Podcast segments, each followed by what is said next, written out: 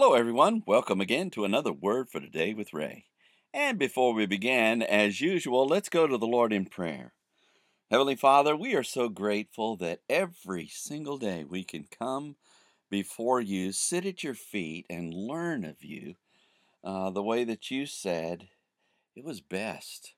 I pray today, Lord, that you will teach us of your ways, that you'll teach us about yourself, and you'll teach us about Jesus as we study your word. Uh, we pray that your Holy Spirit will guide us into all truth as we seek your face. And we give you thanks for this in Jesus' name. Amen. The title to today's lesson is Another Ahasuerus Party. It's taken from Esther chapter 1 and verse 5. We left our story with Ahasuerus, the ruler of Persia, having a party. During his extravaganza, he showed his guests the riches and glory he accumulated in his conquest for 180 days.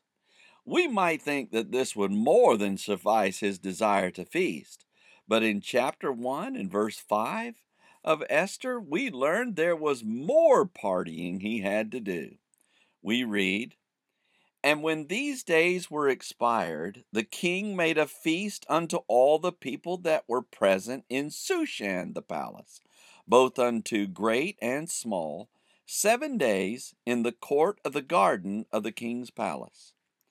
This verse begins, And when these days were expired, the king made a feast unto all the people that were present in Shushan the palace, Although there was not enough feasting that went on during the previous 180 days, Ahasuerus decides to have another party for all the people who were present in Shushan.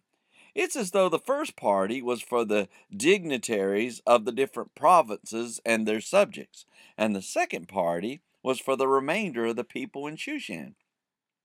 The verse continues, both unto great and small, seven days in the court of the garden of the king's palace.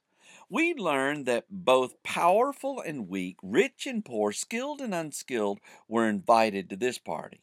The length of time was seven days, and the setting was in the garden of the king's palace. More than likely, this crowd was too large to manage inside the palace, but the courtyards of the building would be quite sufficient to handle them. With our mind's eye, we can imagine the scene as all these people have gathered themselves to the king's palace. They are eating and drinking and enjoying the festivities as Ahasuerus entertains. There is joy and laughter everywhere, and everything seems as natural as human beings can be. But we must keep in mind there is an Almighty God who is working behind the scenes. as he patiently waits for the opportunity to interject his plan in the natural workings of man. We shall see his plan revealed as we continue with our story throughout this book. However, let this be a reminder to us that God is at work in the natural ways, even when it is not openly apparent that He is. Next time, we will see some of the furnishings and decorations for Ahasuerus' party. So read ahead and let us join together then. Until tomorrow, there is more.